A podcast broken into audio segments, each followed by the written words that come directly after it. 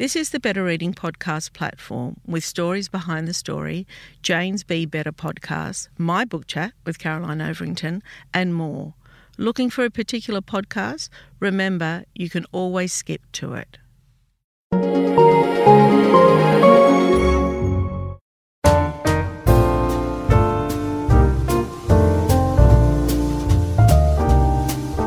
Welcome to the Better Reading Podcast Stories Behind the Story, brought to you by Bolinda Audio.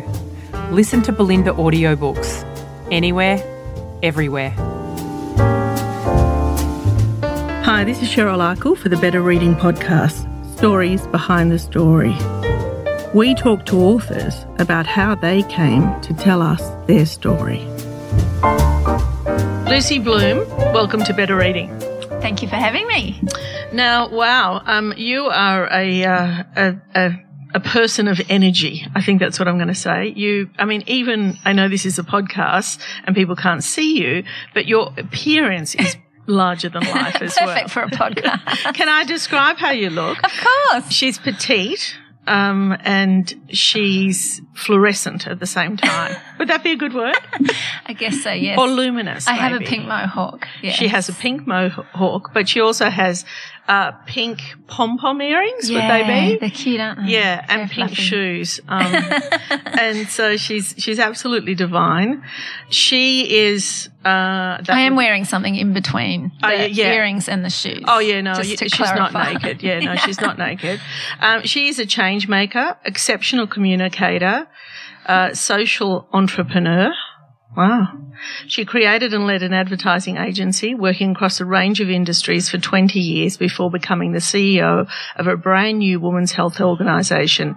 And in just two and a half years, she led a small team to raise seven million for a network of Ethiopian hospitals. Wow. That's just, is that all? Yeah, that was a pretty big deal that stage of my life. Yeah, big deal. she then transformed a Cambodian children's charity as its first CEO and also created the world's first childbirth education program for men. Lucy is the first and only Australian to be listed as one of the world's top 30 social CEOs and he's also a newly published author. Is this your first or second It's book? not, it's actually my second Yes, book. second Yeah. book. It's called Get the Girls Out, and that's why she's here today to talk with us. It's a rousing, funny, straight talking, and inspirational book that's part memoir and part life lessons. Get the Girls Out charts Lucy's, Lucy's extraordinary life and urges us all to recharge, recharge our lives and let loose. Now, in terms of recharging, I think you've just recharged me by walking into our office. Thank you so much. now tell me, um, I want to know where it all started. How did you become the um, the person that you are? So, where did you grow up? I was born in Africa. I was, my mum said I was born like a, a wet fish. and uh, yeah, we were uh, all born, me and my brothers and sisters were all born in Johannesburg. Right. And we moved to the UK before we settled here because the UK was too cold. So we came here where it's, it was felt like Africa without the horrid apartheid. Yeah. Wow. So you're South African. Um, Yeah. Your parents are South African. Yes. Okay. And so, how old were you when you came here, and where did you come to? By the time we got to Australia, I was eight, Yeah. and we lived at a place called Paradise Beach. No joke, that's where Yeah. we lived, and we did feel like we had died and gone to heaven. At Because we Paradise also got Beach. yeah, because Tell we us also where got that is. it's on the Pittwater, uh, uh, just outside of Sydney. Yeah, it's northern New South Wales. Yeah, it's northern, beaches. Sydney. Yeah, northern, beaches. Yeah. Uh, and we got six months off school, so happy days. It was Yeah. heaven on a stick. yeah. And you got six months off because you were trying to to find out where to go and what to do and how It was just the transition between one country and another, and the school term, and Yeah. the sun shining for the first time in three years because we lived in the UK and it was awful. cold and snowy, and so we just made the most of it. And I was only in year two, so happy Mm. days.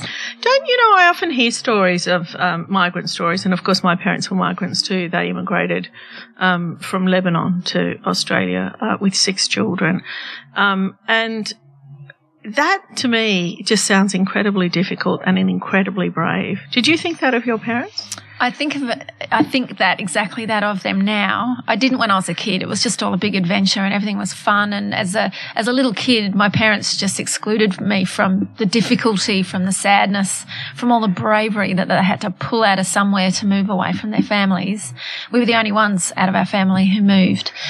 So they were they were really brave to do that. Two big intercontinental moves, one to the UK, and we literally packed everything. My dad literally packed the lawnmower, Yeah. everything, and went to the UK, and it just wasn't the right lifestyle for us. It was too indoors. But always, and it was the same with my parents, always with a view for a better life for their children. Very much so, yeah. That was the number one driver, was to get away from apartheid, which was just, it was just too vile to live in. And too violent to live in. that yeah too violent. Um i mean as white people we stood to benefit from the way it was set up but it was just a horrible way to live. And uh, and my brothers were going to have to go to um, to do compulsory army service. So uh, that was the big push was my brothers not wanting to have to go to angola and fight for two years. So that was the main And probably fight for something that they didn't believe in. yeah, exactly. So that was an easy decision. And my dad um, worked in the diamond mines and is an engineer. And Oh, so was able to sell his business and take a transfer to the UK. Right. And when they got here to Paradise Beach, um, in the northern beaches, what did they do? What was their, did, were they able to get work? Yes, my dad, um, uh, as an engineer, could get work in the locomotive industry. So anything about choo-choo trains, my dad gets all excited about. And he uh, ga- he got a job, and then very quickly he set up his own company. And then Right. he's been an entrepreneur and self-employed his whole career ever since we got to Australia. And what about your mum? And mum was a school teacher, but she didn't teach full time again. Um, after she had us four kids, and she would do English coaching uh, at home. Okay. Yeah. All right. So you grew up in a pretty, you know, spectacular part of Sydney. Yeah. And talk to me about that. Well, when we first arrived, we landed at Paradise Beach, and sometimes I wish we'd stayed there. Yeah. But then we moved to the North Shore, the leafy North Shore in Sydney. Yeah. And it probably is a really good place to grow up. Um, but I look at it now as an adult, and and it's it's not that much fun. it's not as much fun as living by the beach, anyway. Uh, but we moved to the North Shore, and I went to a really well-to-do primary school that I did not fit into very well at all. My mum was the only mum who didn't pick me up in a Mercedes. Oh, that's and why. it was that kind. It was smack. It was in Wahroonga. It was smack in um, the middle of a really rich suburb, and I just didn't fit in so well there. Then in year five and six, I moved to Turramurra Public School, and I just fitted in there so much better. It was just a, a good old knockabout state school, and I, I really enjoyed it there. I loved it. Yeah, that's interesting. That I, I sometimes, um, when I think about my primary school day, I didn't think I had choices. I mean, it wasn't bad, but it wasn't great either. But I don't think I would have thought that I wanted to go somewhere else because I didn't think that I would have that choice. Yeah, yeah, yeah, right. Yeah, Yes, my parents made those choices for me. Yeah. I didn't want to go to the private girls' school they sent me to, but I didn't feel like I had a choice to say no. To the high school. Yes, so I was the Ah. only of the four who went to a private school the whole way through, and I think that's because I was the one that needed the discipline. So where are you in terms of family? I'm the youngest. You're the youngest youngest, of four. Oh yeah. Yeah. no, I can see why. Yeah. yeah. That's right. And I, I was, um, yeah, I was a bit wild. So my parents sort of pumped all they could Yeah. into, into you. me. Yes, that's right. And and they were probably right. Mm. But you haven't been tamed, not even as an adult. not been tamed, but it was probably the best schooling for me. Mm. All girls, so I couldn't get too distracted, and quite a strict school that would keep me under control. Oh, so you, you think that of it even now? Very much so, but they still let me be really creative. So I was the last student allowed through my school who didn't do maths for the HSC, Oh, right. which is fabulous. It just Yeah. meant I could choose subjects that I didn't suck at. Yeah. And and they let me do lots and lots of creative subjects. Yeah. So that's the honestly, it's the only reason why I did well in the HSC was I was allowed to choose the subjects I was really good at. You can give the school a plug if you like. I went to Roseville College. oh, fantastic. Um, and uh, they just let me do the subject mix Yep. that I knew I could do well and that I loved. okay, and so where to from there? Then I, um, when I left school, I went and worked as a Jillaroo. Which was a huge amount of fun. So, for our international listeners, can you tell us what that is? It's basically a farm hand. So Jackaroo is a boy and a Jillaroo is a girl, and you go and work on a farm and you just do whatever How it takes to happen? run the farm. Was that your mother's idea? or- No, no way. Uh, I knew I wasn't going to be allowed to go to schoolies. Yeah. I really wanted to go to schoolies, but I didn't even bother asking. There's Yeah. no way my folks were going to let me go to the Gold Coast and party hard. Yeah. Can you explain what schoolies is? Oh, schoolies is this big celebration uh, on in Queensland, and when kids finish their final year of school and their final exams, they go for this crazy week of partying. That- Depending, I- and you can what? Do Melbourne kids go as well? Is it? Is it? when I went to school, it was only the Gold Coast. Yeah, So, but yeah, everyone. But I think their dates are different Yes, in okay. Victoria. So they so were you finish staggered. school in New South Wales and you travel up the coast any which way because I know people that have driven that, Yeah. that night. You Yeah, know, that's right. Hitchhiked, whatever. But there's no way my folks were going to No. let me go and party like that. No. And a friend of mine wasn't going to be allowed to go either. And her f- extended family owned a property in country Victoria. So we went there instead. Yeah. And we had, we had so much fun. And this is, this is the olden days when there was no internet. There wasn't even TV at night. We used to play cards at night. Yeah. And it's hard work. It's hard work. Yeah. Yeah. It's, it's hard, fun work. It would be a really hard career to have. That would be hard work. It's so Long physical. term, So tell me what a normal day would look like. Uh, jumping on horses and At what time in the morning would you Oh, no, up? it was actually fabulously not too early. It was Oh, just a very normal, respectable Time. time. And we would move cattle around depending on where they needed to be in whatever paddock we would. Um, there were about four days straight where I just had to drive a tractor in a massive spiral and just cut all the hay in this huge paddock. And it took four days to do the whole spiral, the whole way round. Wow. And then go around and with the hay baler that would roll the yeah. the ba- bales and we built fences and that kind of stuff. Mm-hmm. It was the best. We just like go do that and then we just go and do it. We had no Yeah. idea of the overall management of anything. We just had to feed horses, saddle them up, go Yeah. move that cattle. It was Well, pretty- you're at an age where you're doing tasks, really, yeah, aren't you? yeah, and it was it was Mm. fun and I could ride anyway, but I, I became a much better rider. Yeah. And yeah, it was a hoot. So much fun And so then what then did you I do? then I started university. So that Yeah. was the expected path. You know, I'd gone to a private girls' school. It was an enormous privilege. My poor parents had forked every single cent they could spare to send me there. And then, uh, so it was expected that I would go to university. And I did, but I didn't last very long. I only lasted a month doing a, uh, an, a degree in visual communication. And I just, Right. after being on the farm, it was just so deathly boring to be sitting in lecture theatres when I could be saddling up a horse and going for a fang. and I just wasn't ready for academics. Because so really, you're only quickly. 18, 19. Yeah. Yeah. So- and I always say in my speeches, um, when I'm Prime Minister, one of my policies will be that kids cannot start university straight after high school. Yeah. They need two years of growing up, digging holes, having fun. And we can't find enough people to, to do primary industry. And we beg backpackers to go and pick our grapes because no one wants to do it. Yeah, but you know, I think that that's because too they stopped the leaving certificate in year ten, and therefore, you know, I mean, yes, we all need to have a great education, but there are some of those that want to do something more Yeah, do practical. a trade. Yeah, do a trade. Yeah. Yeah, And a bit more growing up before you head into that's right. more academic. Being chained to a desk was hard going. Yeah. So I, that's what I needed. Yeah. I needed that break. So you lasted a month. I wow. lasted a month. I dropped Yeah. out of university and it and was, that's four weeks. yeah. And luckily, thanks for clarifying. it's only four weeks. I know I'm not very patient and I No. bore easily. Yeah. I know this about myself now.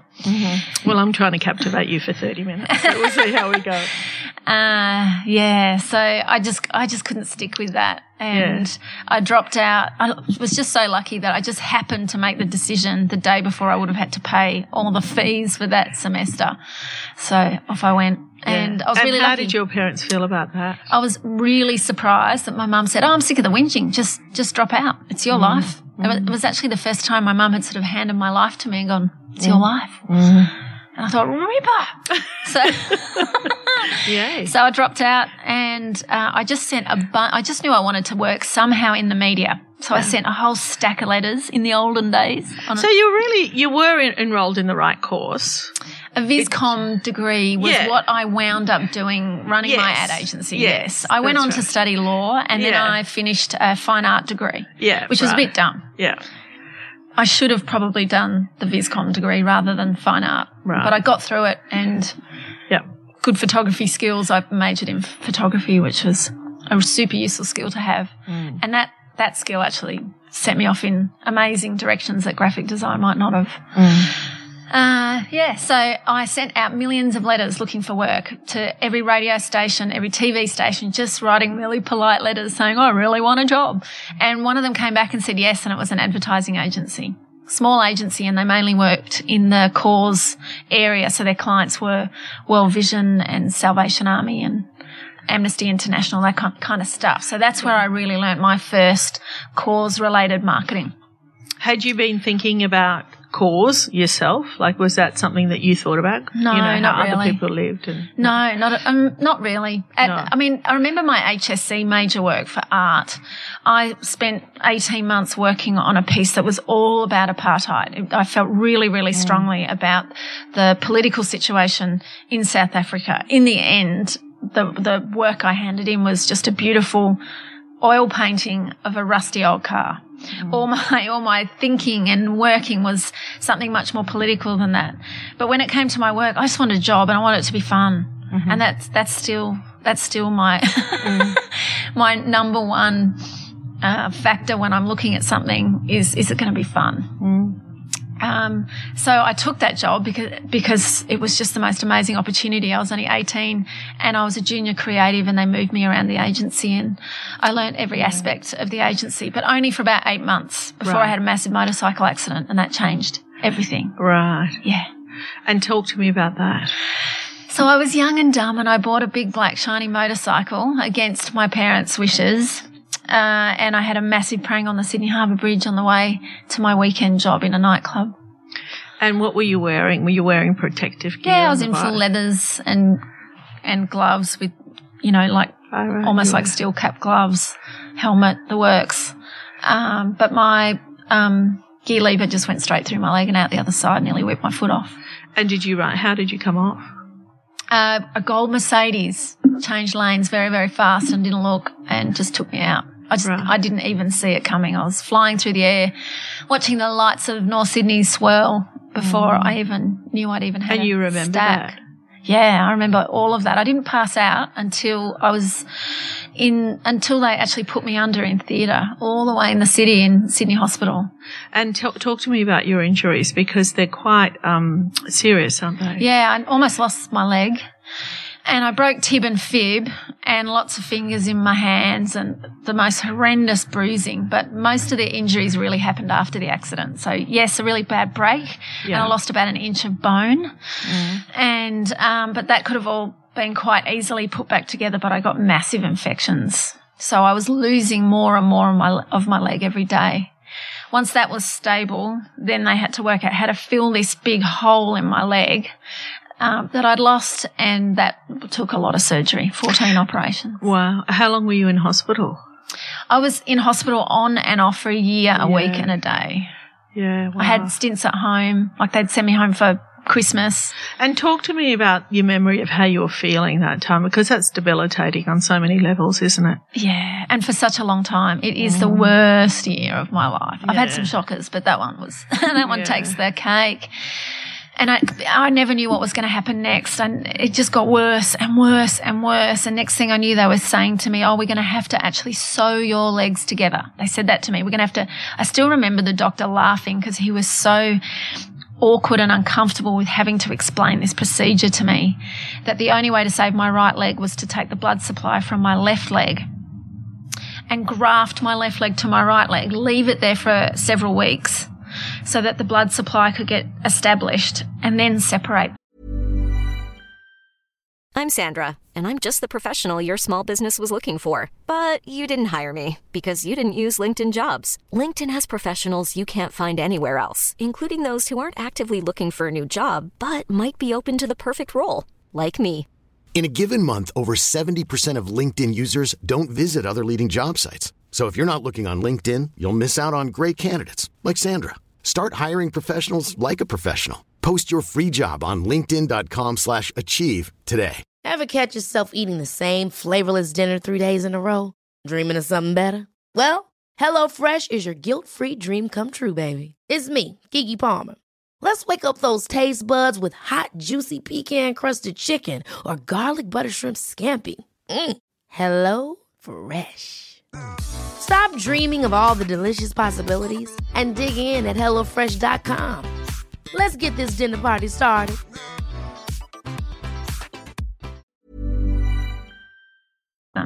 And the thought just absolutely horrified me. So I actually went into surgery not knowing whether I would lose my leg, whether I'd have the cross leg surgery, or whether they would do another um, pull bits and pieces, bit out of my back, skin off my thigh, and and put it all together in my shin, which I, looking back, was never going to work. Mm. So I remember waking up in theatre, no, wake, waking up in recovery, and I only had one leg, and I remember thinking, oh, they have taken my leg off. I can't believe it. And my mum appeared. My mum always appears in the strangest places. And there's my mum appears in recovery. And I said, Oh, mum, they've taken my leg. She said, No, they didn't. They grafted them together and they, they had bandaged them together. So I just had this one big leg. So it felt like I only had one, but I, but I did have two. And, And the cross leg surgery. did you do? Uh, they grafted my legs together for a month. I was a mermaid for a month. And then they. How did you get about? Oh, you don't. You're You in bed. For, you're you are bedridden. Yeah, it's it's yeah. And it worked. And they actually left my leg. It was initially bandaged, but then they left it open to the air. So it was the most spectacular thing you've ever seen. Anyone who came to visit me really did need a warning that Yeah. it, it honestly looked like a steak. Um, How was your mental health during that time? so my mental health wasn't great, but I still had I had really good support. No one was going anywhere. My mum visited me every single day. I actually don't think there was a day she missed. Um, Here's to mothers. yeah, she's she was just the best. My dad was a bit of a pork chop. He was angry with me for stacking my bike, and it, it, he just needed to have someone to blame, and that just was pointless and not helpful at all. And then once it was getting over the initial accident, then it was like, okay, how do we deal with this, and how do we how do we deal with all these challenges that keep coming up? And they weren't too clear with me that how how um, possible it was to lose my leg until after I was through the woods. So I think I really only got through that with my mum, some good close friends. My brother had a girlfriend, Cynthia, and I only met Cynthia when I was in hospital. He brought her to meet me, and we became really, really good friends. Oh, is that a lovely And story? um, yeah, she came to visit me and saw me. Oh, we, we wa- would watch like the first Melrose Place together and that sort of stuff in hospital. yeah. So yeah, and so, um, how how formative was that? my accident really slowed me down. Yeah. So I think I was living life at a pace that probably wasn't sustainable. And look, most of us probably grow through that and Yeah. settle into who they are. I just came down with a thud and I had to slow down really fast. And it was a whole year before I could, or more before I could drive a car or get myself anywhere. So I was really reliant on my mum. Um, yeah, I had a thought there and it's fallen out of my head. So that, okay. So how do you pick yourself up, and what was the next thing that you did? Oh, yeah. Um, to get through that year, I think if I had really just focused on everything that was going wrong, it would have been so much harder. And I would have had to learn how to deal with really serious anxiety. But for some reason, and I, I don't know why this is, maybe it's some of my mum's genes in me, I always push my mind in, I'd rather push my mind into fantasy land than into exploring what anxiety looks like for Yeah. me. That is just too scary to go near. So I pushed myself into fantasy land. And so much of that time when I was in hospital, I would fantasize about what I would do when I got out of hospital, what my life would look like in future rather than freaking out about my next dressing or my next operation. There were times when I was having dressings every two hours, 24 hours a day. And the trolley up the hall, the sound of those wheels would make me cry before I even knew I was awake because those dressings were so painful. It was such a hideous time. So I just had to have somewhere else to put my brain. And I planned all sorts of adventures. I planned a motorcycle trip across America, which I haven't done yet. So you didn't plan never to get on a bike again? No, no, no. And I and I have ridden a lot. I tend to only ride a motorcycle now when I'm overseas, and it's in a country where motorcycles rule the road. So places Yeah. like India and Cambodia, Yeah. I happily jump on a motorcycle. And I've taken my kids on bikes and stuff, but um, it wouldn't be my chosen transport these Here. days. Yeah, Yeah. yeah. Okay. Yeah. So that fantasy was uh, a really fabulous way to kill time because this Yeah. was pre-internet. I couldn't Yeah. just jump on Facebook and stay in touch with my friends. They had to come to hospital and visit me. They had to ring me on a landline to say hi. So it was really isolating. And so I just made up all these awesome potential fantasies and some I did go on to do. One was um, one was to set up my own little ad, ad agency and I Now really talk to me about that. yeah, so that was my next step. Because you were so young when you did that as well. I had to. So I tried to go back to my job Yeah. at the agency, but it was on three stories in a high-rise building in St Leonard's, and I my leg was my leg was a full-time job for a solid three or four years Yeah. before it was stable enough to go. Yes, I can actually have a full-time job, let alone travel and the demands of a junior role like that. And so I had to I had to do my own thing, and I had to do something really flexible that I could just grow slowly as I got more and more mobile and and gradually pain became became less of a feature in my daily life. Mm-hmm. And I had really ha- ha- neat handwriting. I always have had really nice handwriting, and so I began doing those really beautiful chalkboards in pubs, which is Oh, still yeah. a hassle because you've still got to get up a ladder, but you can hang off a ladder with one leg. And so that's how I started was doing re- those beautiful chalkboards in restaurants and pubs. And then it just grew from there until I had some nice corporate clients. And now when I look back at my client list over those years, they almost all link back somehow to a client I, I managed to swing when I was about So 27. you started that trend, what trend? chalkboard tr- trend. Oh, I don't, I don't know whether I'd started it. I'd certainly seen other people do that kind of work. Yeah. And I could do that easily because I have beautiful handwriting and I could draw frilly lettuces Because that kind and of came into to itself in the nineties. Yes, yeah, that's right. Yeah, I'm not. Sure, I wouldn't say I started it. There were definitely others doing it too. Mm, okay. And where to from there? And then it moved into that corporate world. So I was really lucky to pick up a client when I was about 25. I picked up a nice juicy client, which in those days was CSR Timber. Mm. And then that business was split into four, and my little agency went with three of those quarters. oh, fantastic. and tripled what kind of work were you doing for them? all sorts. It was mainly print design work, so all their brochureware, all their Yeah. catalogs, all their press ads. And then in some of the products where, you know, one of them, a whole bunch of products was bought by Boral. And so Boral Timber became a major client. And they were a client of mine for 12 years. So they would send me all over Australia shooting beautiful houses for their timber floors. And we, I would style them and Yeah. um, make them look all beautiful. So I was a professional cushion fluffer for a long time, and and being a good photographer really helped. And um, I think it was when my youngest was born, we set up properly with a with a full digital um, a full digital kit, so we could travel all over Australia and shoot. Yeah. And then what took you from there back to cause? Um, that's a really good question. I call it Chasing Squirrels, which is actually the name of a chapter in my book because so much of my life is spent just a bit bored with what I'm doing right now. And then I just see something really interesting and shiny and then it moves and I want to chase it. and, and this was one of the first squirrels I, I chased really hard. Uh, was an organization in Ethiopia that was treating women with childbirth injuries. And it came across my path when I'd just had my first baby. And so I was hormonally disadvantaged to a story where women are giving birth all by themselves. They're stuck in labour for up to 10 days. Their baby almost always dies. And then they're left with these horrific injuries. And I trained as a doula, which was another squirrel of mine. I trained as a childbirth support person. I'd had one at my birth. I loved it. It was such an interesting thing to do. It's So- always it's a concept. I'd only ever heard of it in the United States, in California. A friend of mine got one, and it's not a common term here.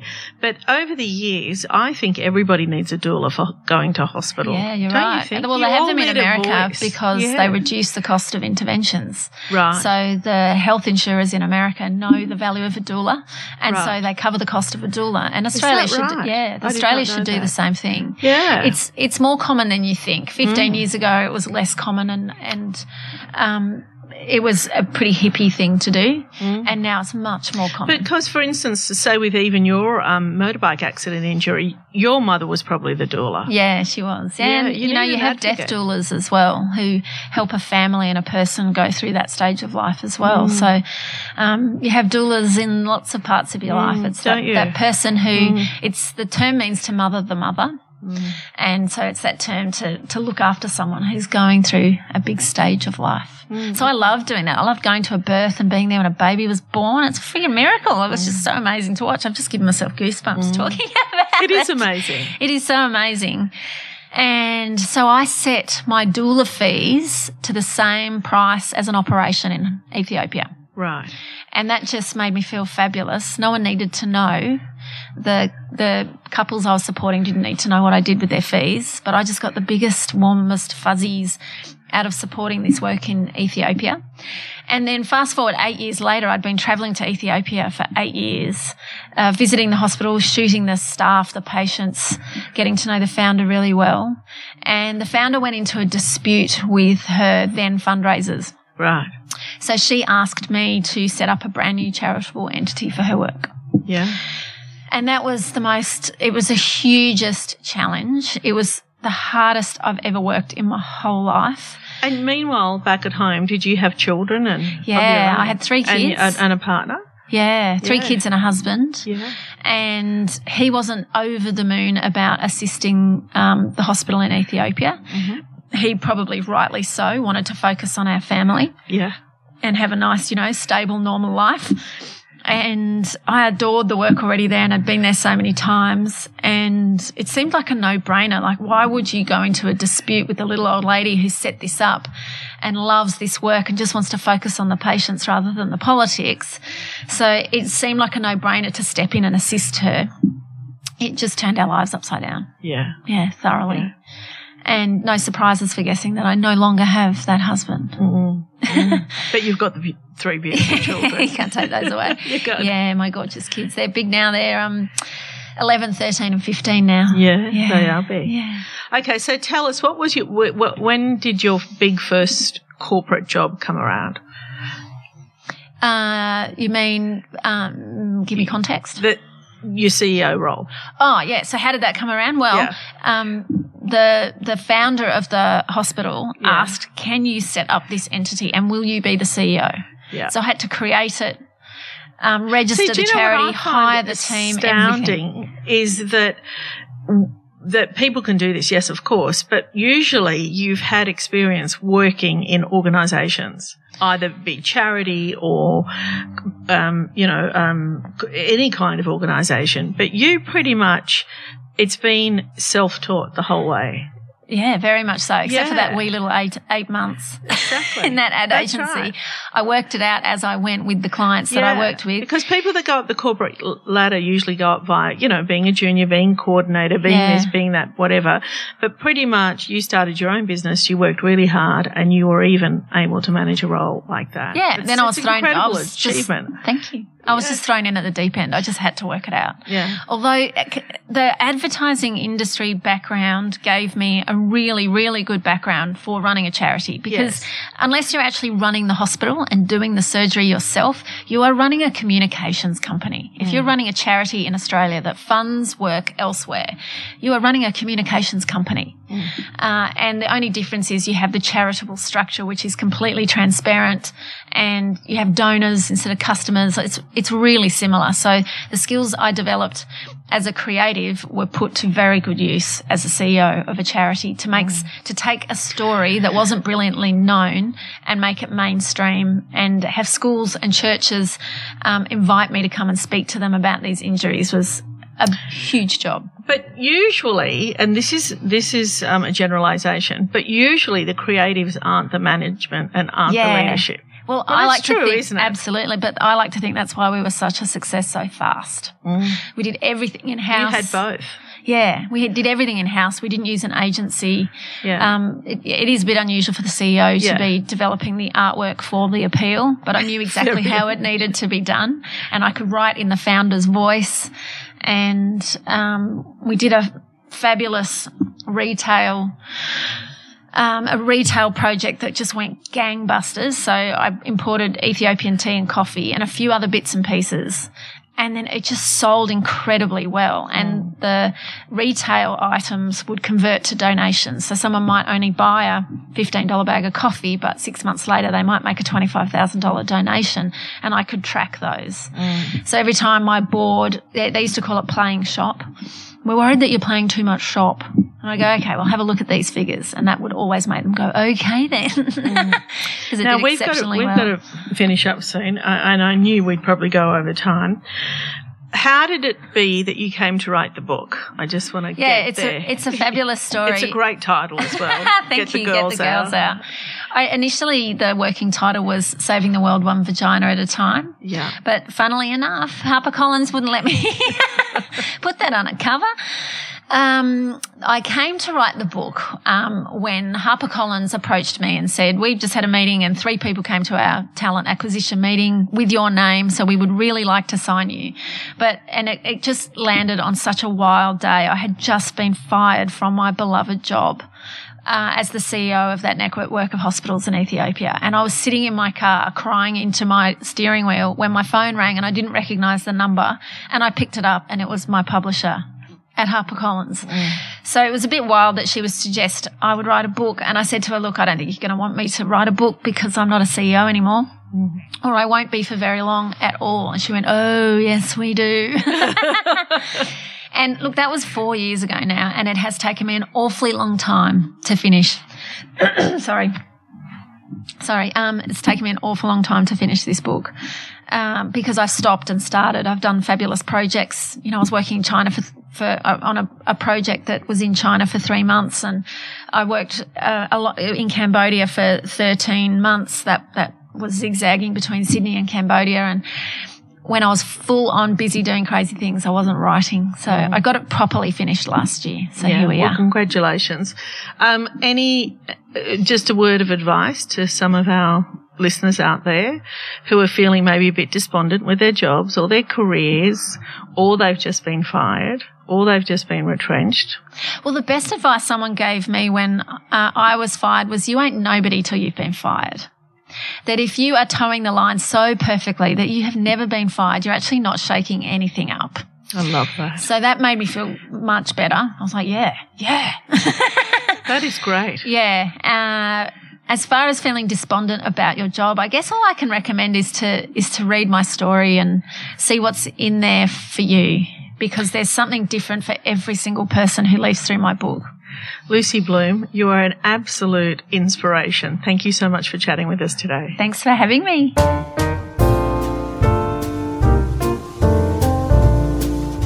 If you'd like more information about Better Reading, follow us on Facebook or visit betterreading.com.au. This podcast is proudly sponsored by Bolinda Audio.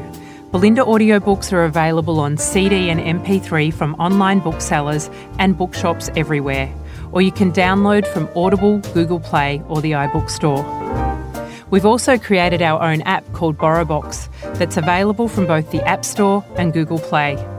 All you need to do to get it working is to download the app, join your local public library, and you'll gain access to the world's best collection of ebooks and e audiobooks available for you to loan on your phone or your personal device. Bolinda, we're here to enable you to escape, imagine, grow, and be inspired through the power of storytelling. Bolinda Audiobooks. Anywhere, everywhere.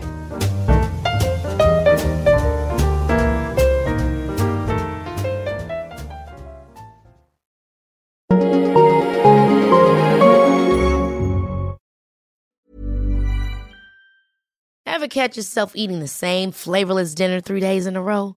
Dreaming of something better? Well, HelloFresh is your guilt-free dream come true, baby. It's me, Keke Palmer.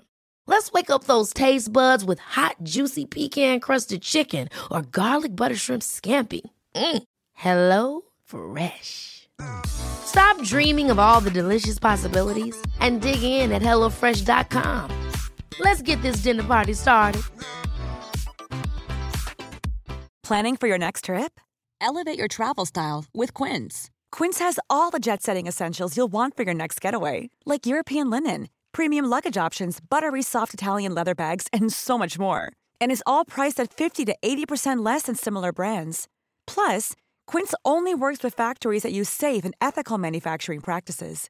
Pack your bags with high-quality essentials you'll be wearing for vacations to come with Quince. Go to quince.com/pack for free shipping and 365-day returns. Traffic jams, tailgating, pile-ups. Ugh, the joys of driving. How could it get worse? The federal government wants to have a say in what you drive.